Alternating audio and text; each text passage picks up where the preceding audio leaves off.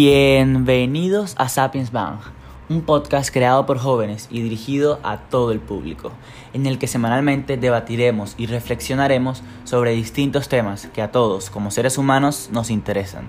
Temas propios de nuestra curiosidad, así que acomódense y esperamos que, al igual que nosotros, disfruten de este episodio.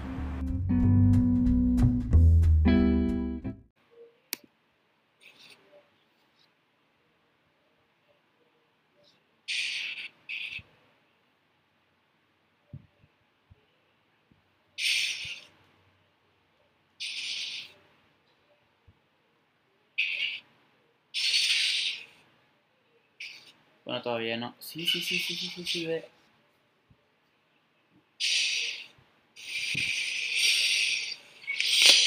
Pam, pam, pam, pam, pam, pam.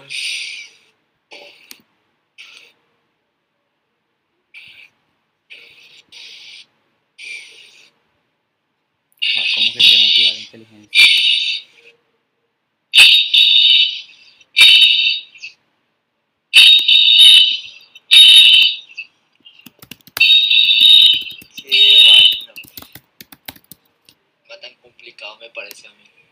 Estamos en vivo. Estamos en vivo, papi. Y Samuel. ¿Cómo? Y Samuel. Samuel no puede entrar hoy. Ah, yo pensaba que sí. Yo te estaba diciendo, bueno, estamos en vivo. Bienvenidos una vez más este domingo a Sapiens Bang, su podcast favorito de todos los domingos. El día de hoy tenemos a un invitado especial, Sergio Rojas. Sergio, preséntate. Mucho gusto a todos, a la gente nueva que me está viendo. Como bien lo dijo por acá mi compañero Luis Ardo. Mi nombre es Sergio Rojas, tengo 22 años y soy de Fusagasugá, Colombia. Y el día de hoy vamos a hablar de un tema que para mí es muy complejo, muy extenso y muy duro. ¿Que nos puedes recordar cuál es el tema? La creatividad. Imagínense la creatividad. La creatividad. Es que hablar de creatividad es complejo porque...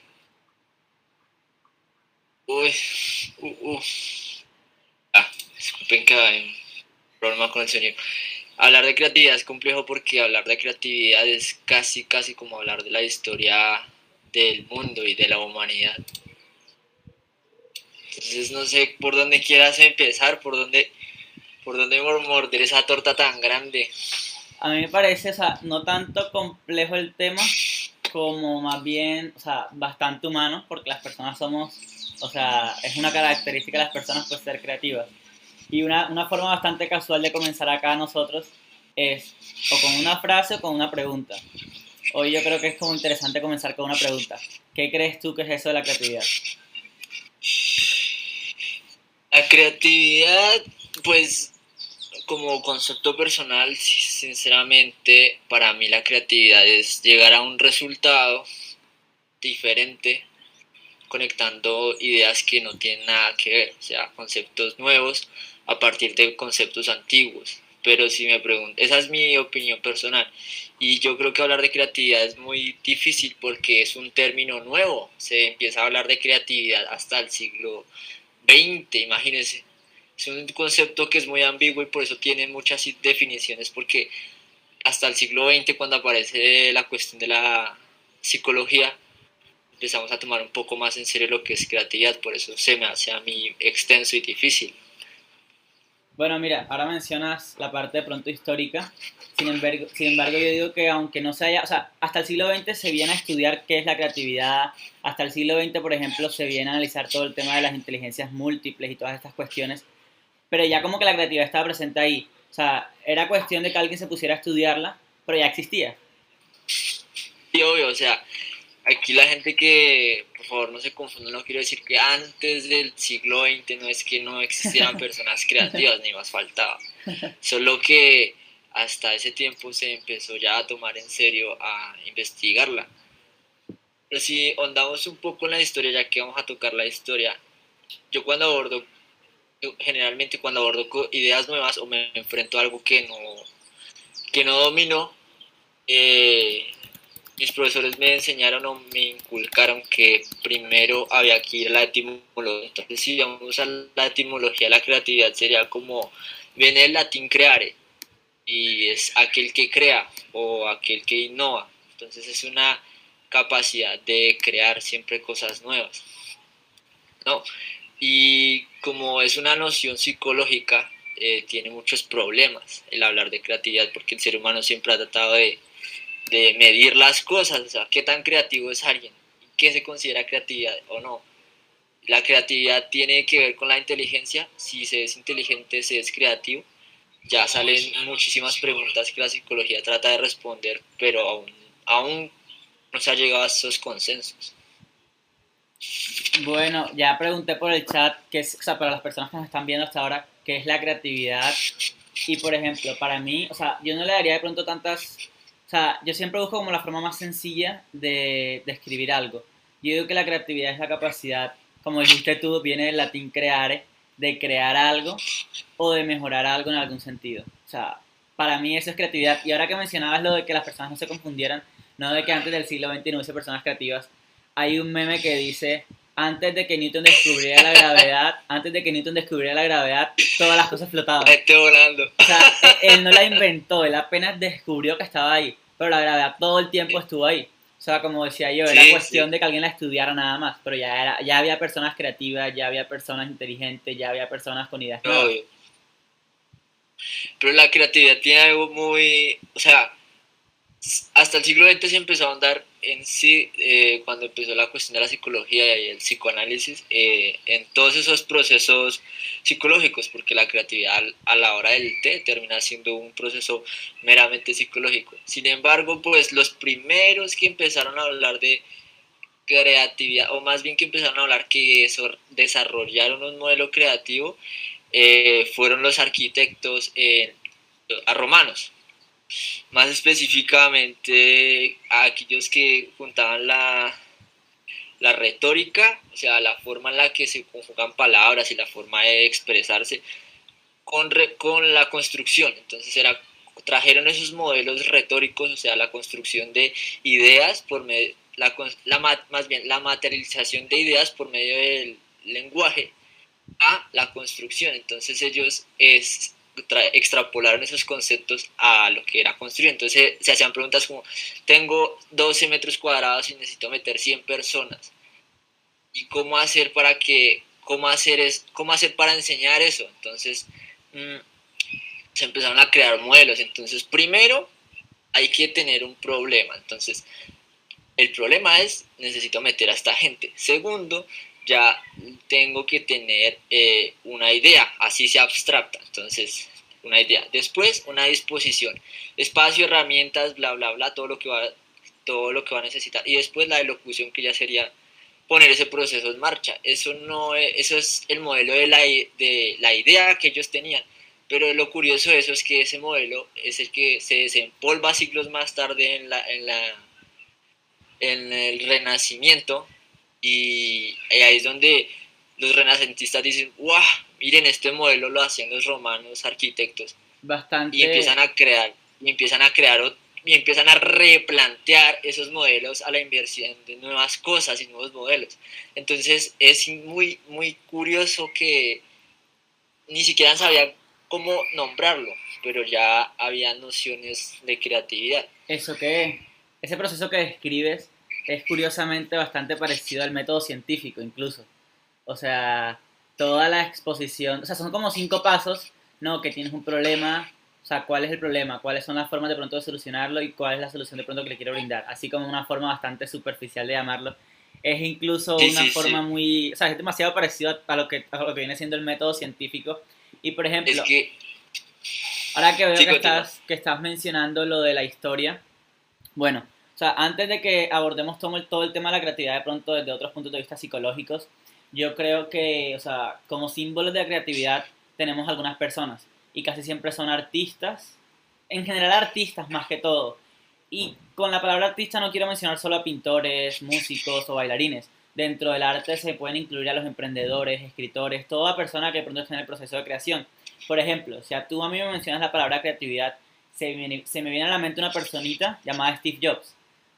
Es como una especie de ícono de la creatividad y se podría mencionar incluso una historia así superficial de lo que viene siendo la creación. Hace apenas 200 años, se puede hablar de un proceso creativo de pronto en una gran mayoría, porque antes, o sea, no era que estuviésemos estancados, pero fue la ciencia, fueron de pronto los avances y fue el hecho de pronto de, bueno, tiene que hablarse de la Revolución Francesa cuando todas las personas se empezó a hablar de derechos humanos. Toda persona tenía de pronto capacidad de expresar sus ideas. En ese momento se habla de creatividad. Sin embargo, antes de que una persona escriba en el chat, no, yo no soy creativo o yo no soy inteligente, siempre pasa.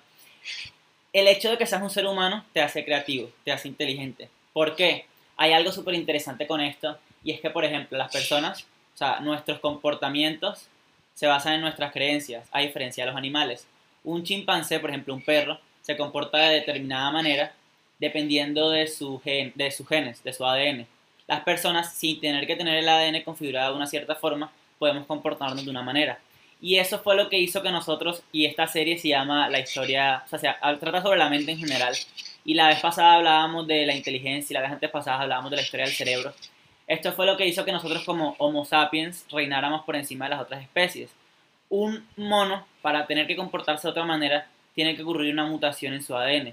Nosotros las personas, somos el único animal capaz de creer en cosas que no existen.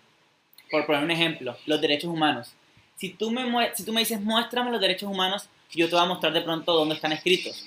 Pero de aquí a mostrártelos... Es que es una noción de percepción. Entonces, los romanos, para la invención de las ideas, por eso tenían esos tres pilares.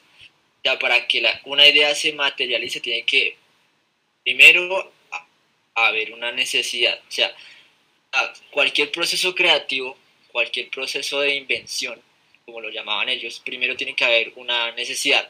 No hay creatividad y no hay invención sin necesidad. Cualquiera. La de un artista de expresarse, dar un mensaje, la de un constructor o un arquitecto, solucionar una necesidad en una población o simplemente cumplir el capricho del rey o el emperador. Siempre para haber una invención o un proceso creativo, parte o se necesita un problema que satisface. Entonces ya la idea, la disposición que tengo, me alimento de otras cosas que han hecho otros y la elocución. Y es por eso que ellos lo evaluaban así, porque hay muchas personas que son creativas, que tienen ideas increíbles, pero no son capaces de llegar a la elocución, que es la materialización de esa idea o de ese proceso creativo que ellos llevaron. Entonces por eso es que hay ideas increíbles que se quedan solo aquí, y para los romanos esas ideas no servían porque no, o sea, entonces ya empezamos a hablar de creatividad de útil y creatividad inútil. Entonces ahí es donde se distinguen muchos artistas de la copia, que es como, lo que nos pasa mucho es que leemos un libro y tratamos de explicarlo y después llega alguien y nos dice exactamente lo que nosotros queríamos decir con buena retórica y dice, yo iba a decir eso, pero solo vive aquí, y es por eso que un proceso creativo es difícil. Ahora, todos tenemos la capacidad, pero es difícil.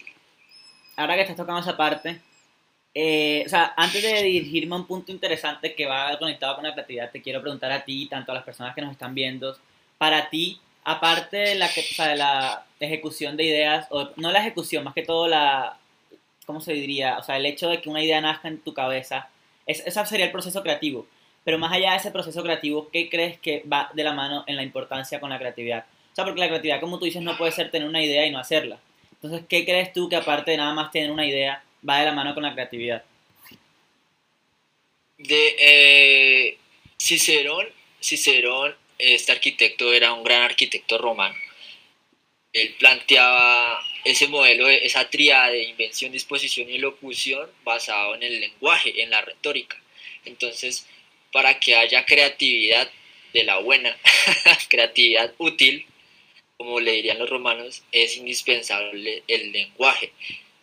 Para mí es indispensable muy el lenguaje, y es por eso que hay un debate muy grande en los animales pueden ser creativos, sí o no. Entonces está ese ejemplo del elefante que pinta, que el elefante pinta ahí y ¡uah! Todo el mundo es el elefante creativo, el elefante ingenioso, cuando en realidad pues solamente el elefante responde a su entorno y él no puede coincidir una idea porque no es capaz de materializarla, porque no tiene un lenguaje con el cual transmitir la idea. Es como, ¿de qué me sirve una idea? Aunque la pueda materializar, si no la puedo explicar.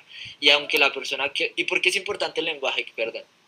Es importante porque aunque yo tenga la idea, para yo poder transmitirla, tiene que haber un puente, algo para un soporte. En el caso de los seres humanos sería el lenguaje.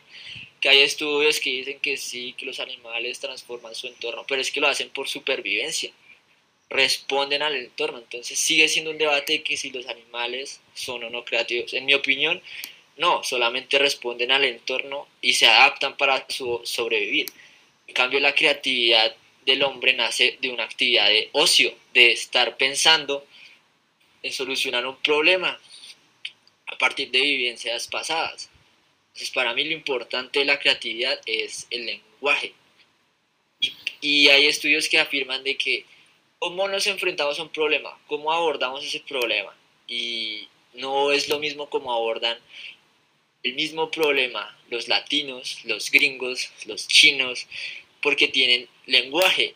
Y justo la problemática del lenguaje es hacerme entender. Entonces por eso es que entre menos lenguaje tenga, es más difícil hacerme entender, porque no tengo tanto juego de palabras. Bueno, mira, ahora que mencionas que la creatividad es un proceso de ocio, se me viene algo muy curioso a la mente. Estuve, por ejemplo, buscando cómo esas personas, como te decía, nosotros cada vez que hablamos de creatividad, en una sociedad en la que todo tiene que tener una funcionalidad, se nos vienen a la mente ciertas personas que han hecho su creatividad y han hecho un gran aporte a la sociedad con esto. Porque como tú dices, han habido personas creativas pero que se quedan en ideas, o que se quedan en tener las ideas, mostrarlas, pero nunca hacen nada. Y un ejemplo grandísimo con esto, por ejemplo, sería Nikola Tesla.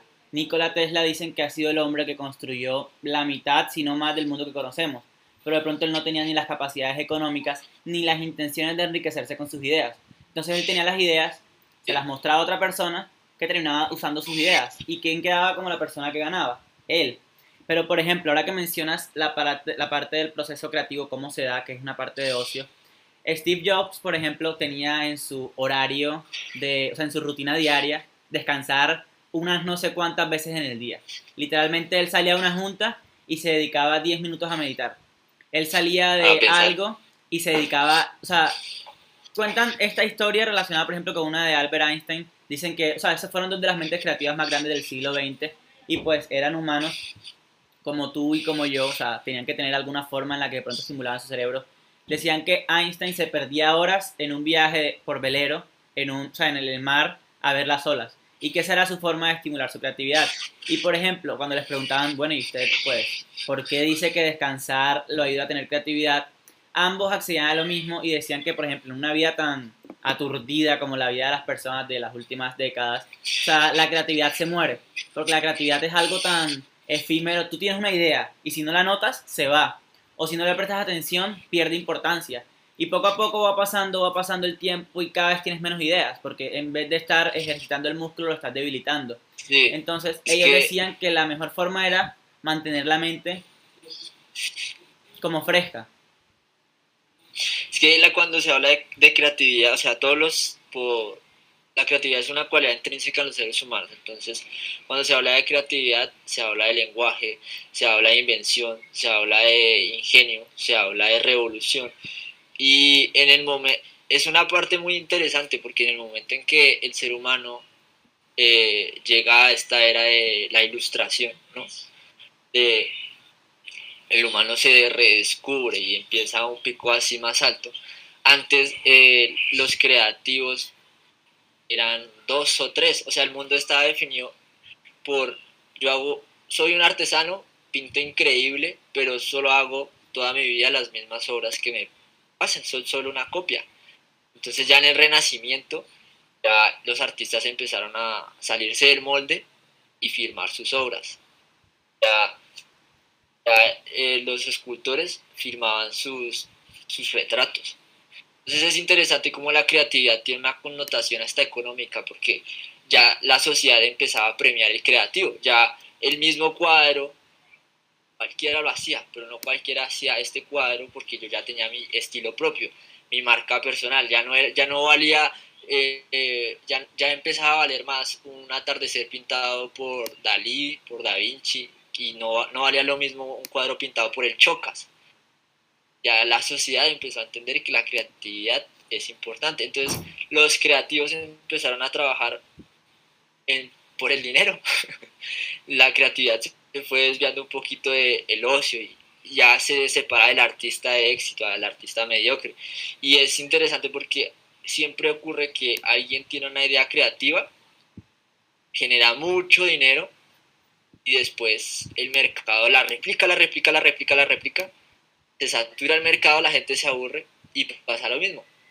Idea creativa, la replica, algo como lo que pasa en TikTok. Sale alguien y hace un baile creativo, luego 20 millones de views, 50.000 videos durante una semana de ese mismo baile interpretado por diferentes personas.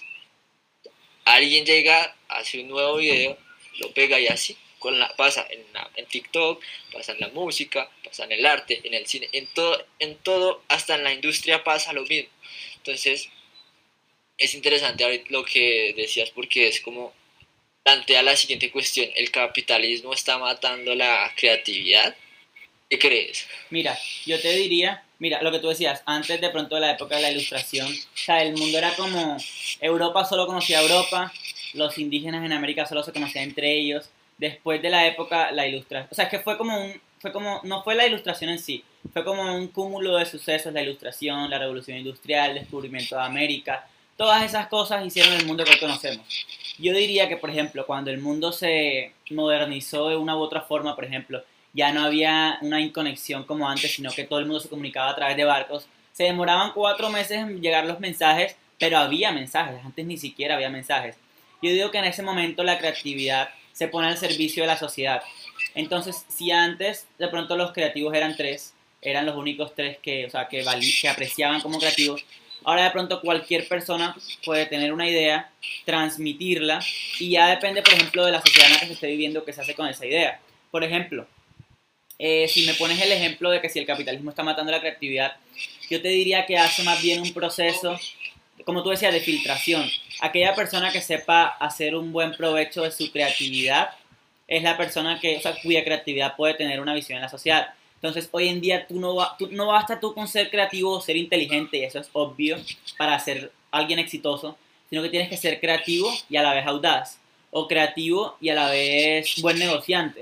Y por ejemplo, ahora que mencionamos esta parte, yo diría que más allá de la creatividad, yo te preguntaba ahorita esto y no te respondí qué opinaba yo, las personas tampoco respondieron en el chat, volvemos a hacer la pregunta.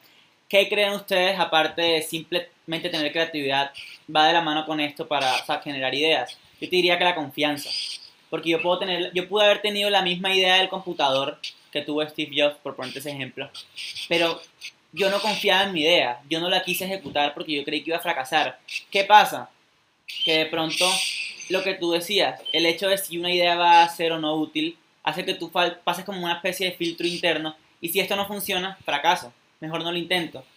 Pero yo digo que aquí no entra tanto a jugar un papel el sistema de pronto capitalista, de si va a ser o no útil, sino más bien la forma en la que llevas tú, porque por ejemplo, todas esas personas recontramillonarias siempre te dicen algo, tienes que tener tener abierta la posibilidad de equivocarte. Sí, aquí refutando un poquito la idea sobre si el capitalismo mata o no la creatividad, es un poco ambiguo, ¿sí? Porque digamos el entorno se presta mucho para favorecer o no la creatividad, porque entonces uno se hace las cuestiones de ¿por qué en Alemania no se inventó el tanque de guerra? Y si se inventó en un país democrático. Bueno, ¿por qué no te lo tengo? Pero tú te respondes cuando pone de pronto el ambiente. El ambiente modifica mucho el asunto. Tú lo acabas de decir, obviamente. el entorno modifica mucho las cosas. ¿En qué, claro, ¿en qué lugar vives? Mira, te explico. Porque en Alemania la creatividad no se favorecía. No se favorecía porque vivían en un régimen y solo 3 o 4 burócratas estaban en los altos rangos. En la democracia de Estados Unidos y de Europa, bueno, de los aliados, ellos sí tenían, bueno, necesitamos hacer esto, necesitamos avanzar, ¿cómo hacemos para avanzar entre las trincheras sin que nos maten? Entonces a alguien se le ocurrió la idea, tenían a cientos de miles de personas, en cambio que en la dictadura tenían 4 o 5 generales que se creían la verga y que solo los habían puesto a dedo. Es por eso que el entorno es un papel muy importante en el proceso creativo. Hay entornos que favorecen o no la creatividad. Es como cuando la humanidad cayó en esta época de oscurantismo durante 2 siglos, más de 2 siglos, pues era el entorno, no es que no hubieran creativos ahí, se lo juro que por lógica habían, pero no permitían, no se les permitía plasmar sus ideas porque los mataban, porque era brujería, por mierdas que eran de Dios. Entonces el entorno juega un papel muy importante y el capitalismo es curioso porque el capitalismo en sí enteramente es una guerra, entonces los creativos siempre están en guerra con otros creativos, entonces pero, la idea es que sea mejor. Pero por ejemplo, ahora que mencionas lo del entorno, bueno, ahorita te dije que no sabía qué responderte, pero ahora que, o sea, que tú mismo te respondiste, sí sé qué responderte, el juego de la libertad. En un país en el que no eres libre, obviamente no se le va a dar ese aprecio a las ideas. Y, por ejemplo, un ejemplo así como para salir del paso sin hacer mucha investigación, Silicon Valley. Dicen que toda empresa que nace en Silicon Valley prospera. Dicen que el ambiente, dicen que algo hay allá, pero la empresa que nace allá prospera. No creo que sea Silicon Valley elegido. Creo que es más bien el tipo de personas, el tipo de creencias, el tipo de visión que se tiene allá. Entonces, por ejemplo, lo que tú dices del ambiente, pero por ejemplo, sí se dio en los países democráticos que por ende eran capitalistas, porque todo aquello que no era democrático era el otro bando, o eran los nazis o eran los comunistas que en algún punto se tuvieron que aliar con los capitalistas, pero esta no es una clase de la Segunda Guerra Mundial. Entonces, o sea, se dio en los países capitalistas que si se puede decir igual a libres en esa época. Hoy en día los países, muchas cosas han cambiado. Pero, por ejemplo, Estados Unidos del siglo XX, del siglo XIX, era un país, o sea, dentro de lo que cabe la palabra libre. ¿Libre por qué? Porque se dice que cualquier persona podía salir adelante si se lo proponía, porque las oportunidades estaban ahí. Era un país virgen, se puede decir. Cualquier idea que se diera, prosperara. Y aparte, él ponía las capacidades y las voluntades políticas y económicas para que pudiese prosperar. Por ejemplo, en esa época no había... Justo o sea, era la época. Sueño americano. Sí. Eso del sueño espera americano. Un momento que saludamos por acá a Juan, que se está pidiendo un saludo en el chat. Saluditos para Juan. Gracias por acompañarnos en esta tarde de domingo. Siguiendo con eso, o sea, sí, hay una... En matemáticas y en estadística hay una cuestión que se llama la curva normal y la hemos visto en todo eso. Una curva que viene así, luego tiene un pico y luego baja. Se explicaría con estudiantes, digamos. Poquitos sacan 1, 2, la gran mayoría saca 3 y poquitos sacan 5. Entonces es una curva así cóncava. Entonces cuando yo estaba investigando acerca de si el capitalismo mataba o no la creatividad, en un principio el capitalismo, claro, favorecía la creatividad porque quería desarrollarse como país y entendieron que la mejor forma de desarrollarse como país era apoyar las nuevas ideas y por eso el capitalismo tuvo en sus inicios un pico altísimo.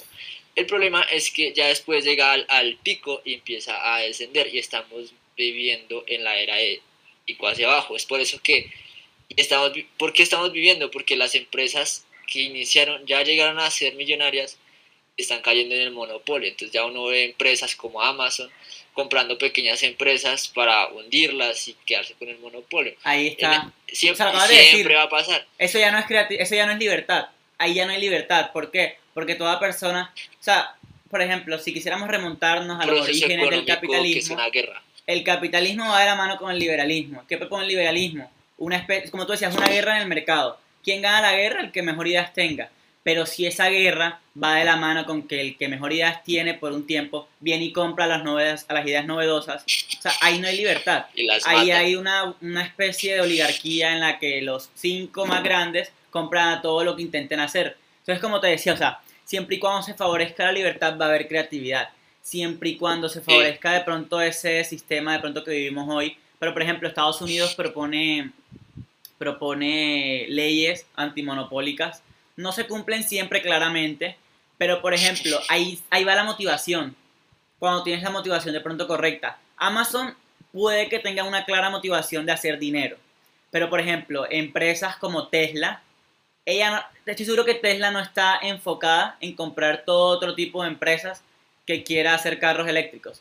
Porque Tesla tiene un propósito más medioambiental, más innovador, más creativo. Sí, o sea es tampoco como... es satanizar al capitalismo, porque siempre pasa la curva normal, eso siempre va a pasar, y pasa también en todos los sistemas, siempre hace un pico o baja, y luego hay un pico y baja, siempre.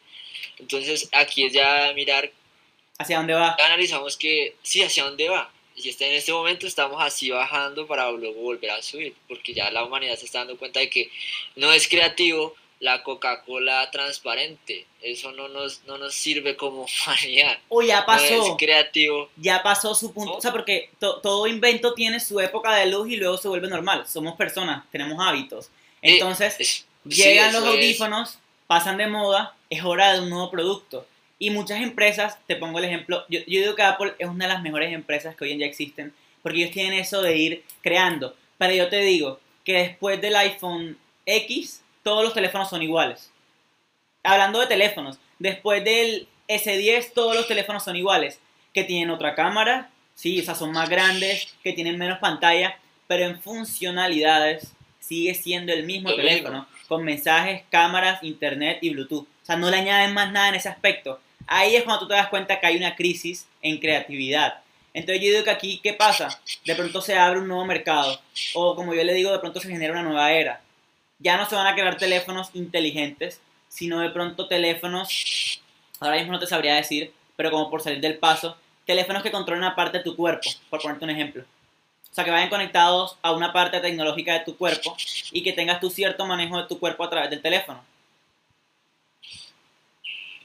Sí, es entender cómo funciona. Si uno entiende qué se necesita, cómo funciona y cómo se mueve, porque la creatividad, pues desde que se le empezó a dar un valor agregado, modifica el mercado y modifica la sociedad, ya uno no deja de ser tan ignorante y entiende las intenciones de las empresas y de las personas al hacer arte o al desarrollar algún proceso creativo. Entonces, hay algo detrás. Teniendo en cuenta que para la creatividad se necesita un problema, luego influye mucho el entorno, entonces ya uno... como influye el entorno, se puede decir que hay una jerarquía de la creatividad. Entonces,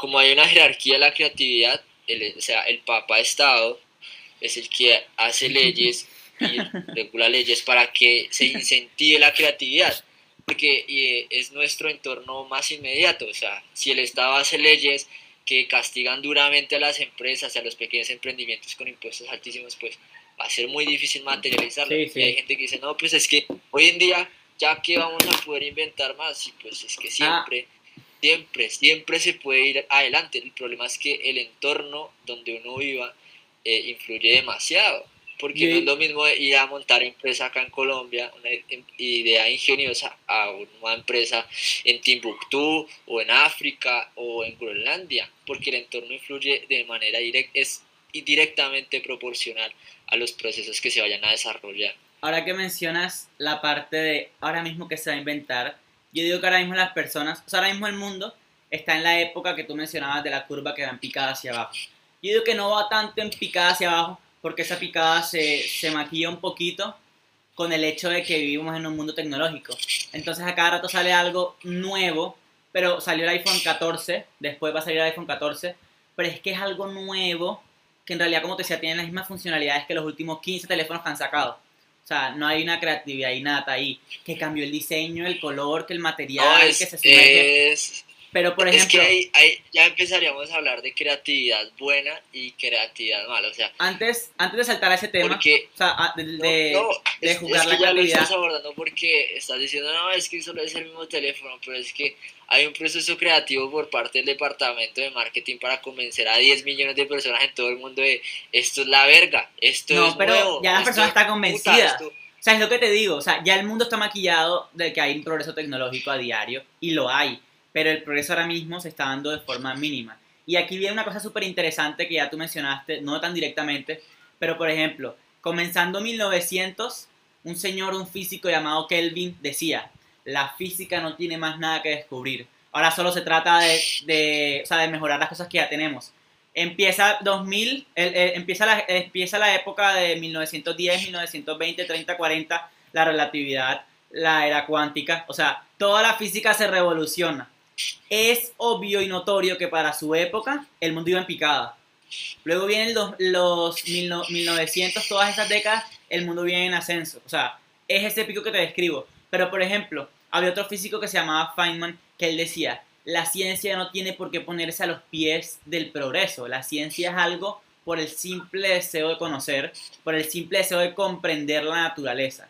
El momento en el que la ciencia se pone al progreso del avance, o sea, tecnológico, económico, social, político, pierde esa función que tenía al comienzo. Y, por ejemplo, cuando metieron a las 20 mentes más brillantes del mundo en una oficina y les dijeron, tenemos que crear la bomba atómica para poder ganar la guerra, o sea, ahí es cuando tú te das cuenta, un científico, ya la idea estaba más que todo planteada, faltaba era como desarrollarla más matemáticamente y prácticamente, pero ahí es cuando tú te das cuenta que el científico que descubrió eso no lo hizo con el fin de crear una bomba atómica. La bomba atómica vino del progreso científico, no el progreso científico fin, sí, o sea, de la bomba atómica. Es que es... A ver, con respecto a estos científicos que dicen, ya no se puede más nada, esto se viene dando desde... Se han tenido que tragar las palabras. Y eso pasaba por una cuestión de ego, más que todo, y aún pasa, no, aunque ya no tanto, porque era como... Yo, como ser humano, como individuo, mi capital intelectual llega hasta aquí porque mi sociedad, los avances tecnológicos, todo. Entonces ya hasta aquí, de aquí a... Tienen que pasar 20 o 30 años más para que alguien recoja mi trabajo, lo relea y me refute. Y me dice, no, esto estaba mal. O sí, pero faltó eso. Por eso es que cuando se descubre el átomo, el man que descubrió el átomo dijo, ya, no hay más. El átomo bien traduce como lo más pequeño del universo, o sea, el átomo vendría siendo así como la traducción de lo más pequeño, no hay nada más pequeño. Y después, no, okay, 20 años después salió a decir otro, no, es que hay partículas subatómicas, y el nombre subatómico viene siendo una contradicción a átomo, porque si ya no hay nada más pequeño, ¿cómo es que se va a llamar subatómica?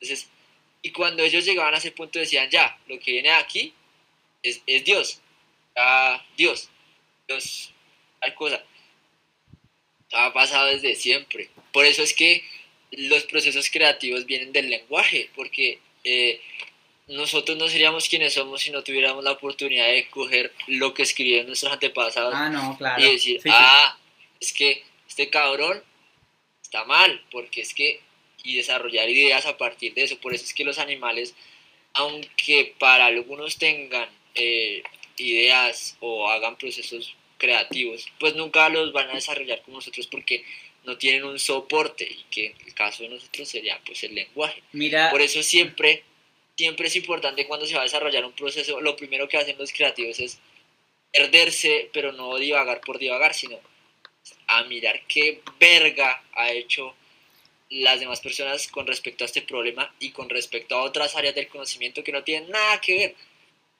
Porque ahí es donde viene acompañado el ingenio, ¿no? Que es como la persona creativa es ingeniosa y viceversa.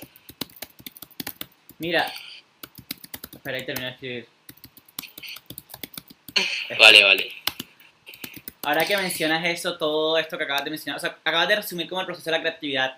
Te doy la frase, una frase de Picasso que vi hace poquito en Canvas. O sea, es como tú estás descargando el documento, te salen frases de artistas. Bueno, estudia las reglas como un profesional para romperlas como un artista.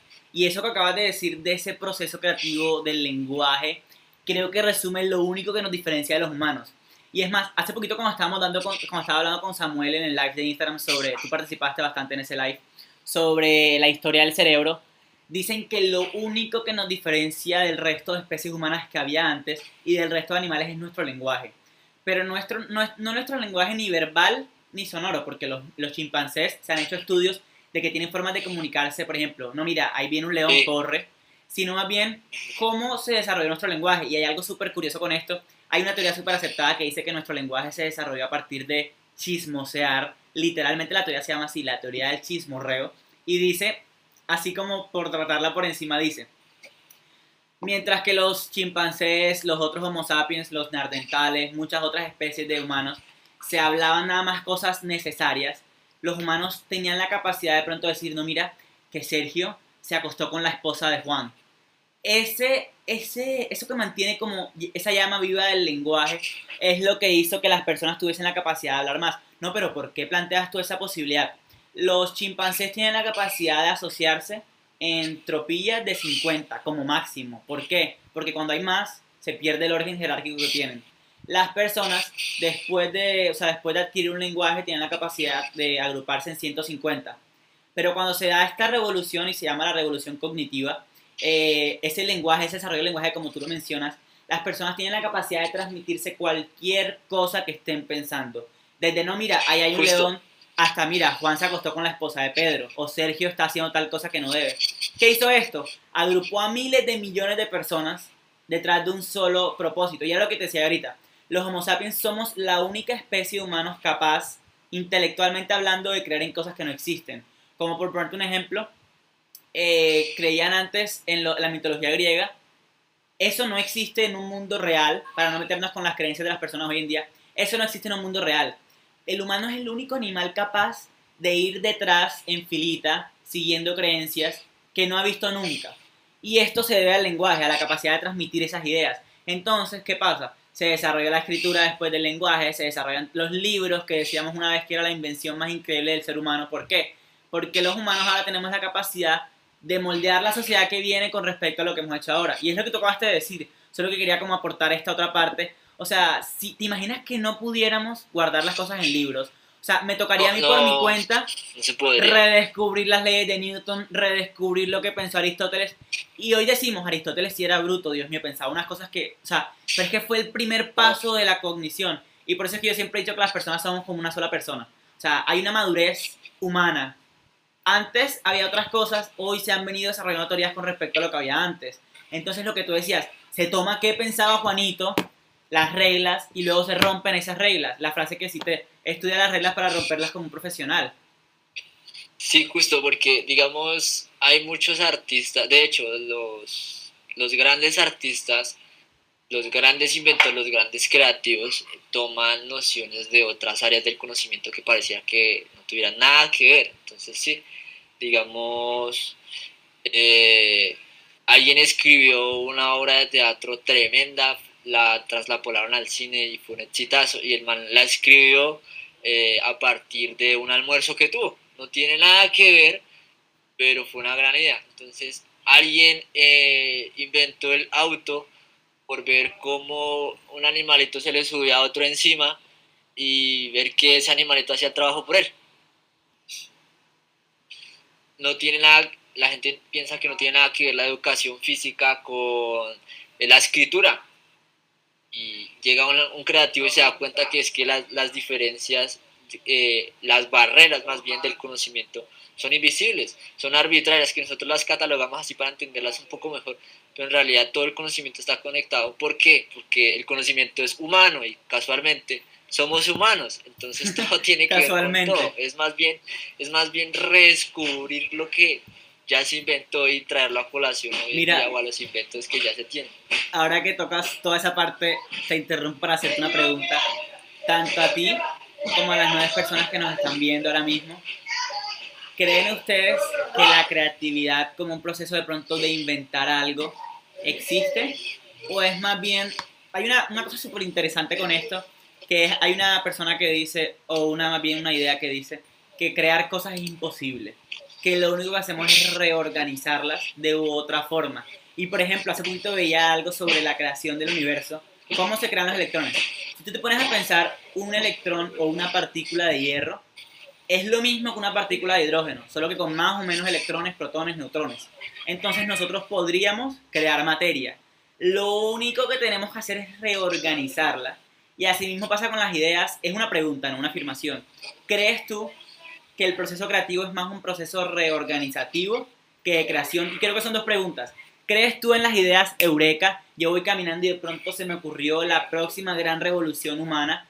¿O es como un proceso de poco a poco, de paso a paso? Son esas dos preguntas. Las voy a escribir también en el chat para que las personas que nos están viendo las respondan. Los momentos de eureka existen. Yo me acuerdo que el inventor decía que la suerte solo favorece a los afortunados, pero en realidad no es tanto suerte, sino esos momentos como de eureka, de suerte. Es más, antes a la creatividad, antes del siglo XX se le decía iluminación divina. Entonces, sí, o sea, eso que están durmiendo, ay, puta, Dios me dio una idea, la anoto. Eso era para ellos la creatividad, era algo místico, algo que se acercaba como Dios, el más allá, mis antepasados hablándome, no sé, mi abuelita me dijo algo por un sueño, pero yo creo este proceso de creatividad no es de praxis y de práctica, entonces uno nunca va a tener una idea creativa si uno realmente nunca ha puesto su mente a pensar en eso. Entonces es como enfóquese en una idea y que su mente esté trabajando, así sea de manera inconsciente, en cómo desarrollarla. En cualquier momento, pues como aún no se sabe muy bien cómo funciona la mente, porque es una ciencia y algunos dicen que es una pseudociencia la psicología, pues entonces en algún momento las ideas nos vienen a la cabeza, de manera consciente o inconsciente. Y también se pueden hacer procesos creativos de manera consciente. Es por eso que, digamos, contratan a un diseñador para una empresa. El man no le interesa a la empresa, no le interesa nada, pero es capaz de poner a trabajar su capital intelectual en favor de un proceso creativo ingenioso. O sea, él nunca, ni de borracho ni de pedo, se le iba a ocurrir la idea para favorecer a la empresa tal, hacer. No, tiene la capacidad, y yo creo que esa es una de las características importantes de los creativos grandes. Tienen la capacidad de conseguir esos momentos de eureka o iluminación, y también tienen la capacidad de generarlos por ellos mismos, con rutinas de creatividad. Por eso se dice que la creatividad es un proceso de praxis, de práctica. Por ejemplo, ahora que mencionas esto, bueno, yo también, o sea, fueron dos preguntas. Yo creo que la creatividad, o sea, eso que decía yo, la creatividad es como invención de cosas. Entonces no existe la creatividad porque nunca inventamos nada, sino que es una reorganización. Yo creo que más bien la creatividad es una reorganización de las cosas, no una invención de las cosas. Y es que tú decías, por ejemplo, un bichito que se monta encima de otro y él lo transporta. Y bueno, no sé si así se creó el carro, pero pudo haber sido un muy buen comienzo para la idea de un carro. Y tú dices, no tiene nada que ver. Fue una persona la que lo vio, nada más una persona. El resto nada más veía un bichito encima del otro. Ahí vienen dos cosas súper curiosas. Y otra cosa que mencionaste, tengo, por ejemplo, tres cosas así súper que acabas de decir. La creatividad la copiamos en parte de la naturaleza. Y, por ejemplo, los chimpancés, toda la historia se han reorganizado en sistemas políticos, macho alfa, luego vienen como que las personas que recolectan. O sea, ya ese sistema político como lo conocemos hoy en día existe. Entonces, por ejemplo, esa es una parte que hablabas acerca de, o sea, del bichito. Aparte de eso, es como el enfoque que tú le des. Hace poquito veía que el cerebro tiene un sistema que se llama el sistema reticular ascendente, creo. Y es que cuando tú estás pensando en embarazos, ves mujeres embarazadas como todo el tiempo. Cuando estás pensando en carros, quieres comprar un carro, ves carros todo el tiempo. Entonces ahí entra a jugar un papel súper interesante lo que dices de si hay o no una especie de proceso creativo consciente. Y por ejemplo, a mí me pasa bastante que cuando yo me pongo a pensar en forma creativa, no me salen las ideas. En cambio, cuando estoy caminando, de repente, no sé, algo se me aparece en la mente que no tiene nada que ver con lo que estoy haciendo, pero entonces toca como anotarlo. No, mira, voy a buscar en internet esto, no, mira, voy a buscar más acerca de esto, o cómo pasó esto. O sea, es como que eso que tú dices del proceso creativo consciente es como conocer las leyes para luego ponerlas a tu favor. Si yo conozco las leyes de la mente, puedo poner mi mente a mi servicio y hacer cosas increíbles. Si yo conozco las leyes de la electricidad, puedo hacer cosas increíbles. Es como conocer las leyes de la creatividad y poder ser creativo cuando a mí se me dé la regalada de ser creativo. Entonces, si yo estoy en un debate, tengo que ganar, hago mis pasos que tengo ya yo materializados, mentalizados para ser creativo, y se me viene la iluminación de los dioses del Olimpo a la mente. Sí, y es que justo por eso, o sea, suena muy loco decir iluminación divina, pero es que pareciera casi como si alguien a uno le hubiera hecho así en la cabeza, tiene y ya, me fui, párenme quien pueda. Pero en realidad son procesos, esos momentos son procesos inconscientes. Entonces el buen creativo, bueno, el creativo profesional... Ahí te metes con lo inconsciente, pero es que son procesos inconscientes generados por un consciente. O sea, cuando hablamos de lenguaje, hay algo súper curioso. Muchas veces en el lenguaje hay más en la forma que en el fondo. Cuando yo leí esto, yo dije, ¿cómo así que hay más contenido en la forma que en el fondo? Es darle o resignificado a la frase, no es lo que dijo, es con el tono que lo dijo. Entonces, ¿cómo así? Si yo le digo, más parce, ¿cómo está? ¿Por qué usé la palabra parce? O sea, si el fin es saber cómo está, y si me dice bien, gracias, y si me dice solo bien, gracias, o bien, y me da la espalda, o bien, y me mira mal. Pero toma intención. Exacto, entonces es todo ese proceso que ocurre de manera inconsciente, pero que pasa por una acción consciente. Eso pasa en el proceso creativo, digamos.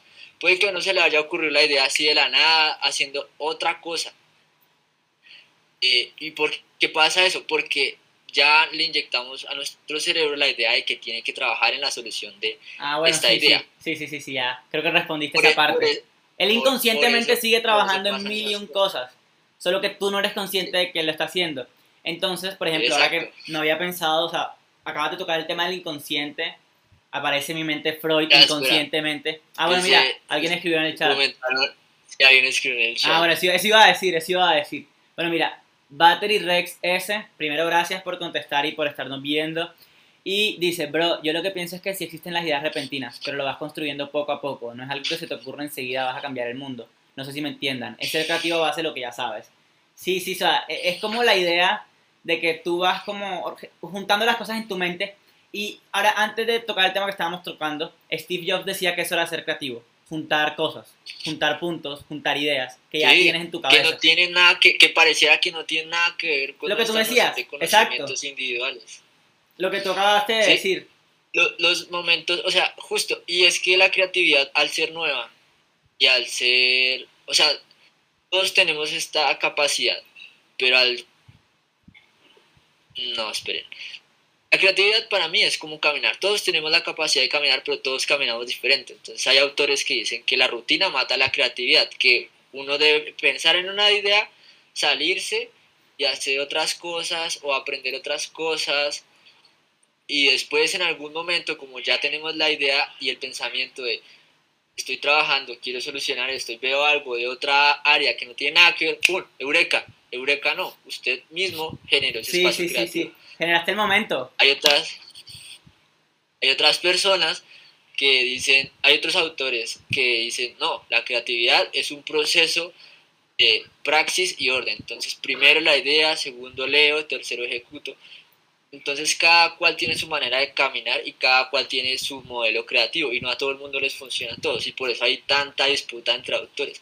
Los momentos de eureka se vienen, sí, pero es que a uno no se le viene una idea porque sí, sino porque vio algo, leyó algo, le interesó algo. Siempre todo parte de la necesidad, así sea de curiosidad, porque la curiosidad también viene siendo una necesidad. Tocaste el tema. De respuesta. Tocaste el tema, o sea, es que yo no, o sea, es que por ejemplo, yo entré acá a hablar de creatividad desde el punto de vista consciente, pero ahora que tocaste, o sea, tú dijiste la palabra inconsciente sin siquiera de pronto tener las intenciones de tocar todo el mundo de lo inconsciente, pero creo que hablar de la creatividad consciente es muy diferente a hablar de la creatividad inconsciente, por eso es que es lo que tú dices, tú sales a caminar con la idea en la cabeza inconsciente de que quieres tener tal respuesta, y aunque tú no seas consciente, el cerebro trabaja en ello con todos sus sistemas que apenas estamos empezando a comprender. Entonces, aquí viene lo que tú decías ahorita y te respondo una pregunta más adelante. El capitalismo mata la creatividad. Yo más bien diría que es, tú sabes, bueno, cuando tú decías lo de la creatividad, se me viene a la, lo de la creatividad y el inconsciente se me viene a la mente Freud. El tipo decía, tenemos un subconsciente que tiene muchas ideas y un consciente que lo reprime. Y esa represión sale por otros lados, ya eso es, o sea, ya eso es otra cuestión. Pero, entonces aquí viene lo de la confianza. Si yo tengo una idea subconsciente, yo voy caminando en mi carro, entonces tengo calor y se me ocurre que el carro puede tener un aire acondicionado. Mi consciente, que es consciente, o sea, y es como una contradicción, yo soy consciente de que yo soy incapaz mentalmente. Entonces sale la idea y mi inconsciente la reprime. No, ¿qué te pasa, tonto? ¿Cómo se te ocurre que un carro va a tener un aire acondicionado? Entonces aquí viene más un proceso ya interno, personal, como tú decías, ser creativo es como caminar, cada persona camina diferente. Ya es como un proceso de autoconocimiento, incluso el hecho de autoexplorar tu creatividad. Sí. Mira, aquí comentan, dice, Steve Jobs dice, las personas lo suficientemente locas como para pensar que pueden cambiar el mundo son las que lo cambian. Eso es, o sea, eso bueno, mira, ella menciona esto de la creatividad. Lo que no sabemos todos es que Steve Jobs hizo esa frase, es para un comercial de Apple, creo que es 1997. ¿Cuál era la idea del comercial? Dar la imagen de que Apple era la empresa de la innovación. Era un fin económico, lo que tú decías. Pero, por ejemplo, Steve Jobs, como te decía, tiene la imagen del innovador del siglo XX. Y el hecho de que un chico adoptado de familia de clase baja haya llegado hasta el punto más alto de la escala económica norteamericana y mundial... O sea, te lo pone como un ídolo. Que cualquiera puede. Te lo pone como un ídolo. Entonces lo que ella dice, piensa diferente. O sea, originalmente está en inglés. Y verlo en inglés, o sea, Steve Jobs tiene una manera increíble de jugar con los sentimientos. Es un video de 1.121 minutos en el que pone como a las 20 personas que más influenciaron el siglo XX con su voz de fondo, siendo él una de las personas que influenció el siglo XX diciéndote, las personas que quieren cambiar el mundo lo cambian. O sea, es algo increíble, un trabajo increíble de creatividad, hablando del tema de la creatividad.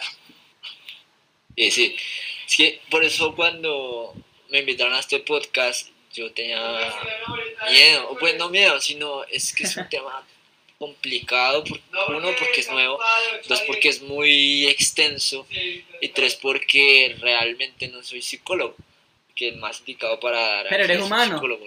Ingeniero. Sí, obvio, o sea, el hecho de ser humano te da un toque de psicólogo. No hay que ser gallina para hablar de juegos. Es absurdo, exacto. Pero, sí, eso es absurdo, pero pues sí me gustaría preguntarle a un profesional.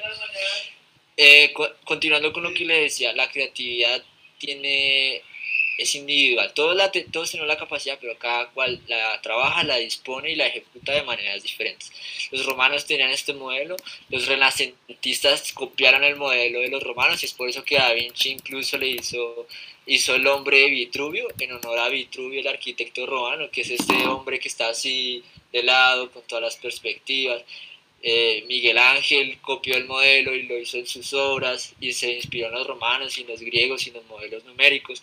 Es como redescubrirnos. Todas las personas pueden llegar a un proceso creativo y ahí ya es donde viene otra noción.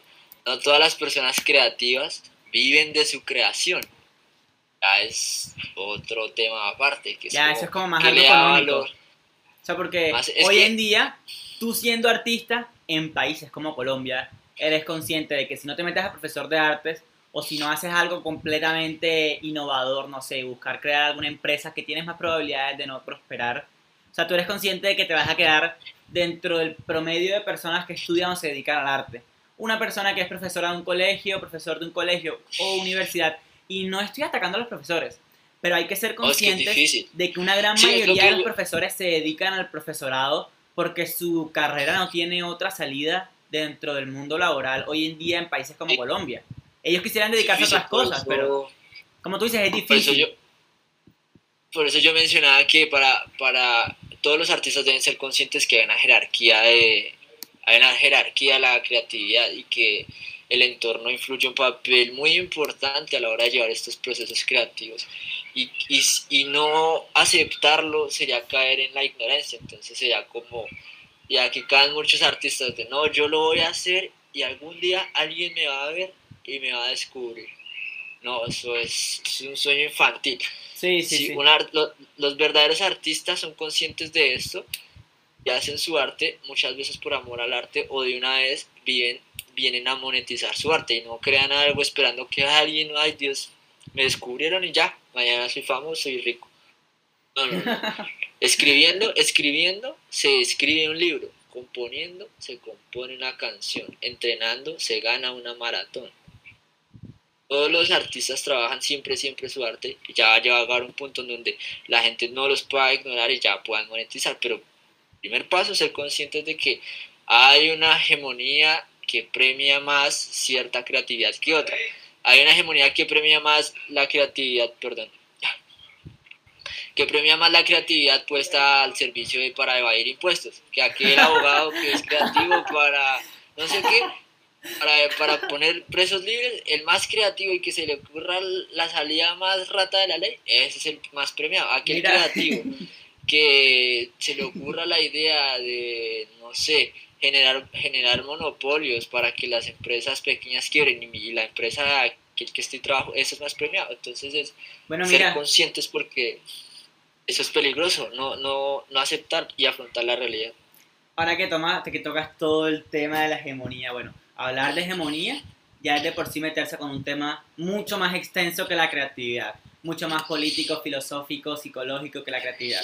Pero yo quiero rescatar como algo interesante con eso que dices, el abogado que mejor, o sea, hay un dicho, el que defiende a los malos gana más que el que defiende a los buenos, y en la ley eso se ve demasiado. El que defiende al malo tiene que tener una astucia increíble para saber jugárselas con la ley y con los vacíos legales para poder dejar en libre a su cliente que por ser malo le paga de pronto más. Y muchas personas que se dedican al derecho lo hacen con esas intenciones. Aquí entraría de pronto, digamos, o sea, cómo la creatividad... La moral, la ética, o sea, claramente, es un tema pero también de pronto duro. Cómo la creatividad apoya también a las mayorías. Porque si la mayoría apoya el hecho de que si salir de la cárcel de pronto... O sea, obviamente todos quieren estar fuera de la cárcel, pero la creatividad también se pone al servicio, como decíamos ahorita, de la sociedad. Y la sociedad no es más que una mayoría contra una minoría. Y aquí entraría de pronto el tema del poder. No sé qué tanto de pronto estén familiarizadas las personas con el tema del poder. Es un tema que a mí me llama bastante la atención. No logro entender ni el 75% de la temática, pero si quisiéramos hablar de poder tenemos que traer a colación, no sé si lo conozcan, a Michel Foucault, filósofo francés. Sí. No vamos a hablar de su vida, pero el tipo tenía una idea fascinante que decía que las personas no somos las creadoras de la historia. La historia nos crea a nosotros.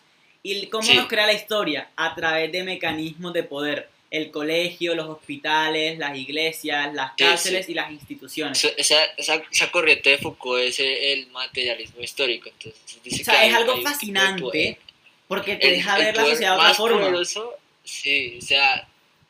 Primero, entender a Foucault yo no puedo decir que entiendo porque es, o sea, cualquier filósofo o pensador crítico me daría una cachetada, yo también me la daría si dijera semejante estupidez. Es difícil, tengo nociones muy por eso te decía, perrateadas en 75% de las cosas.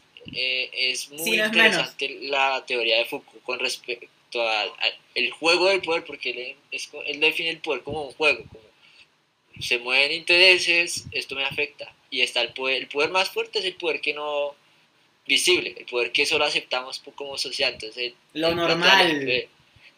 Plantea el ejemplo de por qué nos vestimos. O sea, ninguna ley, ningún país, nadie nos dice que nos vistamos, pero todo el mundo se viste. Y es malo aquel que no se vista y es castigado. Incluso es un delito salir desnudo, pero nadie aún le dice que debe. ¿Por qué? Es algo aceptado, y yo digo que por ejemplo, yo creo que con la idea de Foucault, de pronto traer, como te decía, yo creo que ni el 75%, o sea, entiendo mucho menos del 75%, entonces yo creo que hablar de así sea un 0.5% de su idea sería como la conclusión del día de hoy, y aparte mencionar que todas las cuestiones de poder y creatividad van de la mano con la sentimentalización, porque dependiendo de cuán grande sea tu sentimiento, por ejemplo, si yo le tengo un amor profundo al arte, o sea, yo tengo que tenerle amor a aquello a la cual quiero aplicar creatividad. Y el tema de los sentimientos es un tema que vamos a estar tratando aquí en Sapiens Bang más adelante.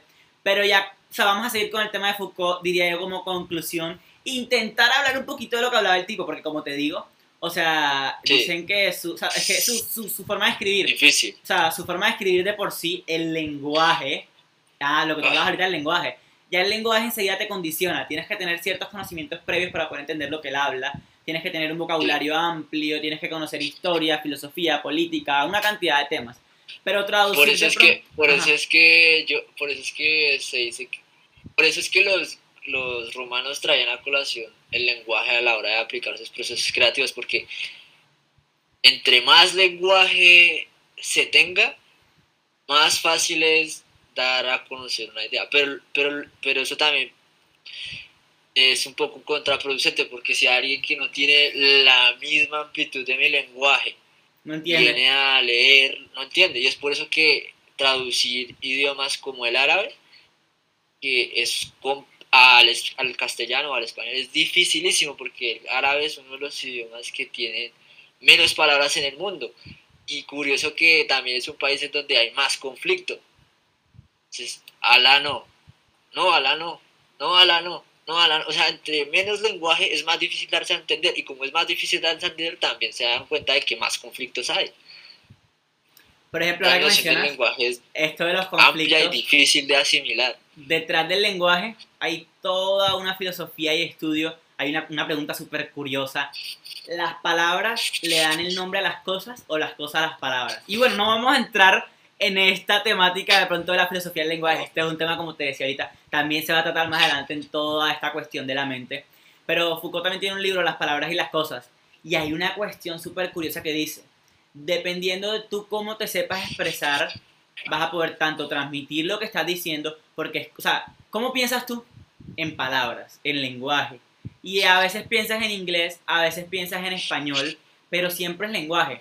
Tú no piensas en abanico como abanico. O sea, es que ya de por sí el simple hecho de pensar conlleva lenguaje. O sea, el lenguaje nos limita el pensamiento en cierta parte. Entonces es lo que tú decías. A veces yo digo, tengo un sentimiento. Siento como amor, pero no es amor. Siento como aprecio, pero no es aprecio. Pero no sé decirte qué es, porque no conozco la palabra está que describe ahí, eso. Está ahí, pero no lo tengo, esa expresión, ahí es donde nace la expresión. Lo tengo en la punta de la lengua, pero es que no... El lenguaje, por eso las personas más preparadas y que más han desarrollado procesos creativos tienden a escribir en un lenguaje complejo, e incluso se inventan algunas palabras como Hegel. Y por eso es tan difícil entender.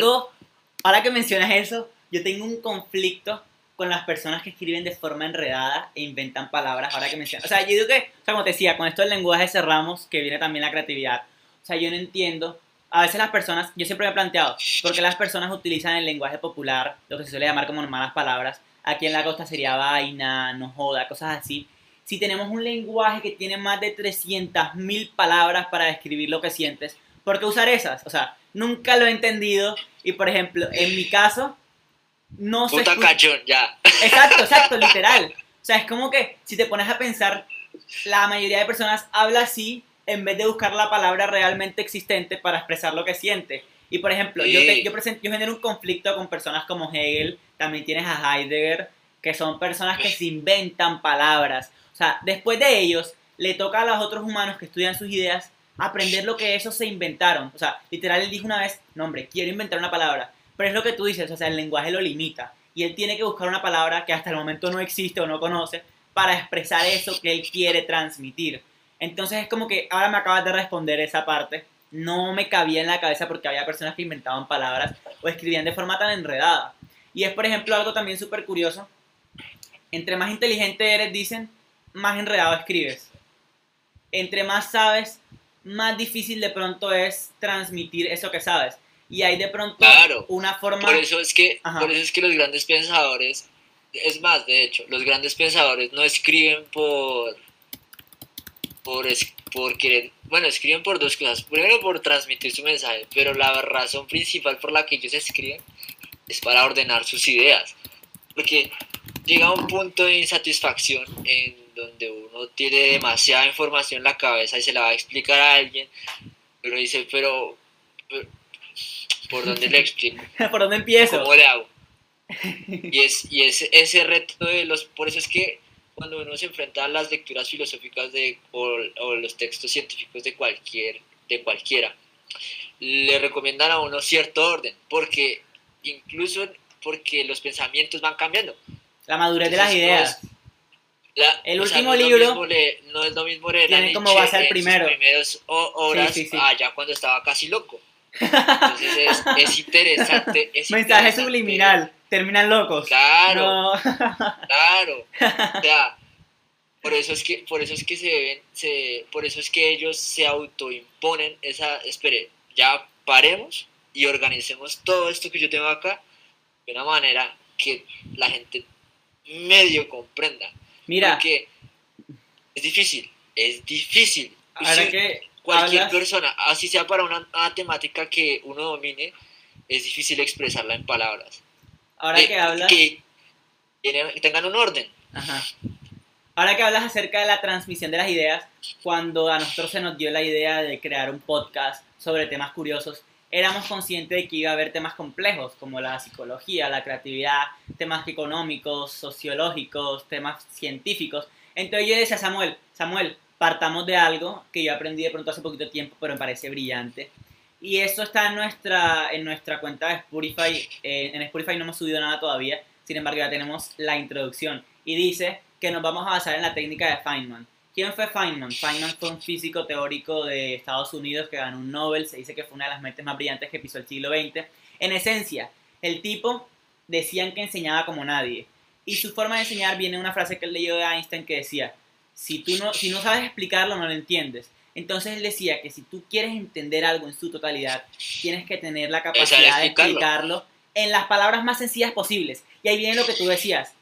En las palabras más sencillas posibles. ¿Por qué en las palabras más sencillas posibles? Yo asumo que él trata de hablar acerca... O sea, cuando tú lo explicas en palabras sencillas, él dice como si fuese un niño. Y como un niño te va a hacer una pregunta, ¿y por qué? ¿Y por qué? ¿Y por qué? Va a estar llenando, haciéndote descubrir vacíos. Pero ¿por qué en las palabras más sencillas posibles?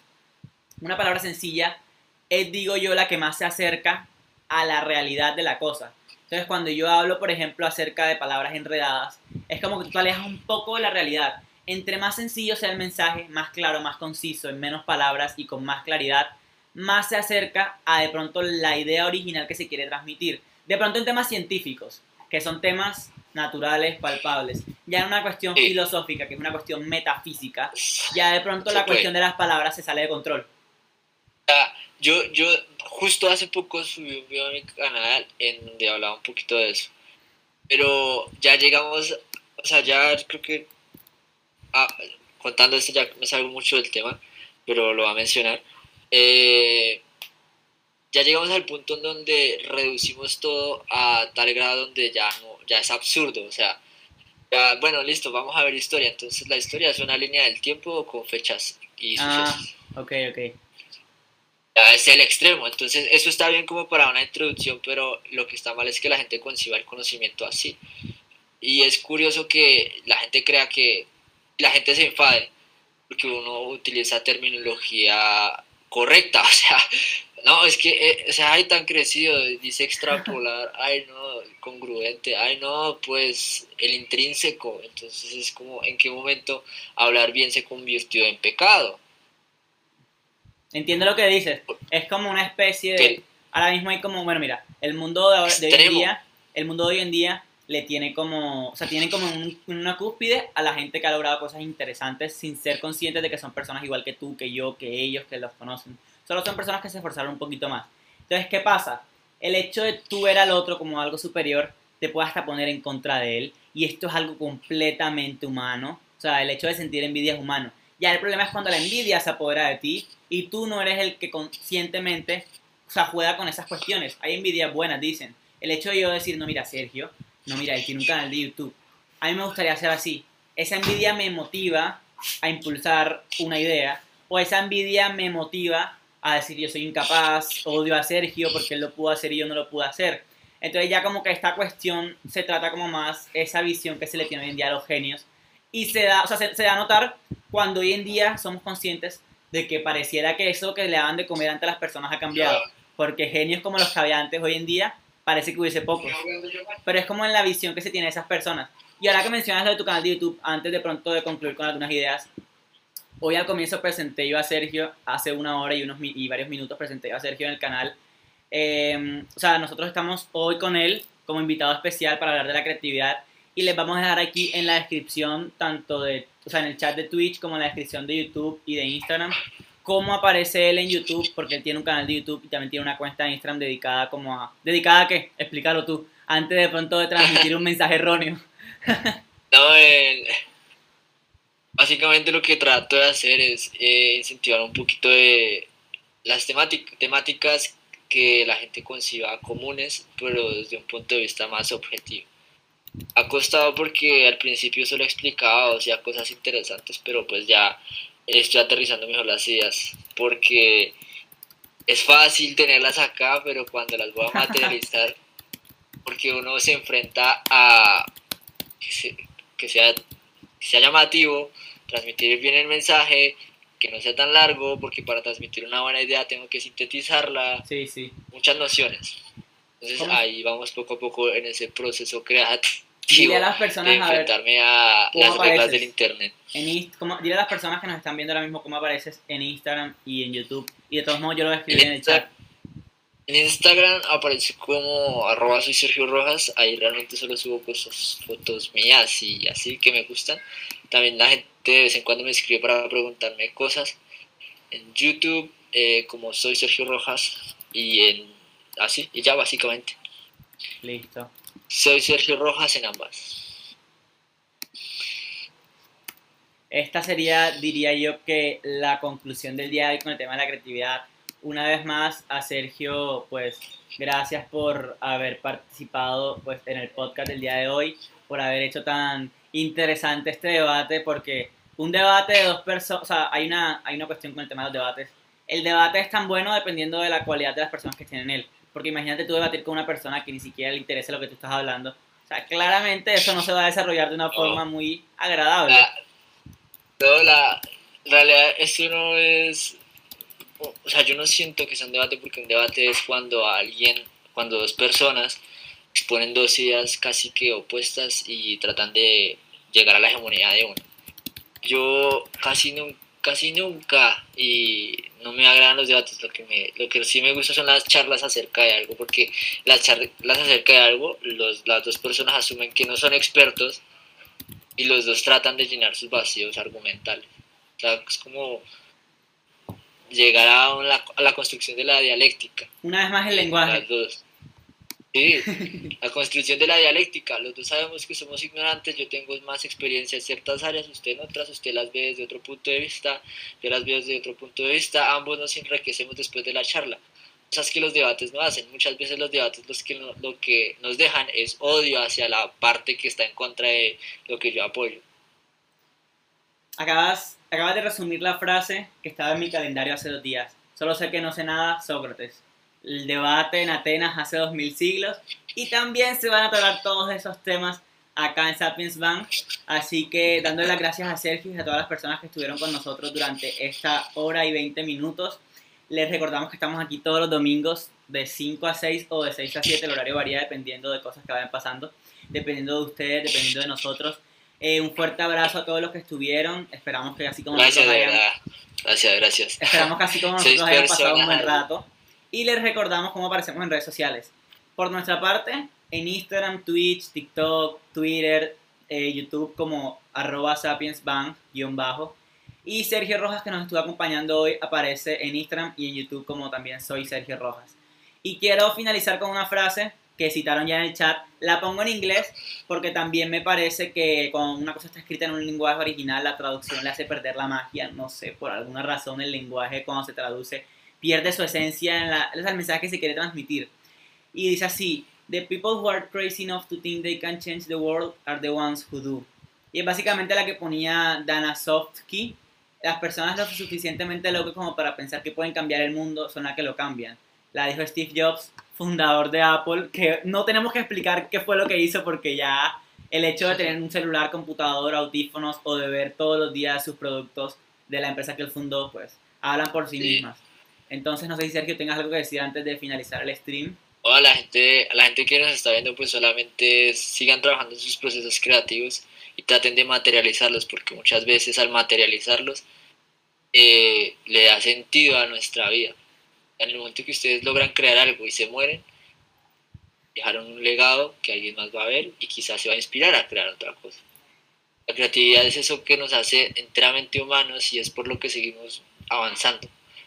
Así que a los motivador creativos y a todas esas al final cosas de la charla. Mensaje motivador al final de la charla. Y les recordamos que estuvieron hoy con su host preferido, Luis Ardila. Siempre decimos con sus hosts preferidos, Samuel y Luis, pero Samuel no pudo estar hoy por cuestiones personales.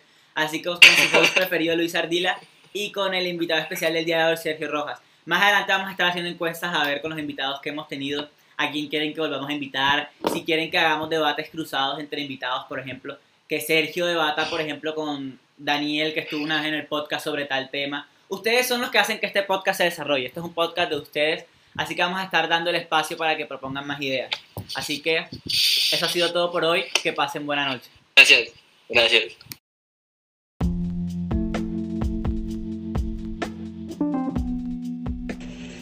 Muchas gracias por habernos acompañado en el tema de hoy. Esperamos hayas, al igual que nosotros, aprendido. Les recordamos que semanalmente, los lunes, hay un nuevo episodio por aquí por Spotify. Y salimos en nuestras redes sociales como Sapiens Bang_. Nos pueden encontrar en YouTube, Instagram, TikTok, Twitter y cada domingo en Twitch.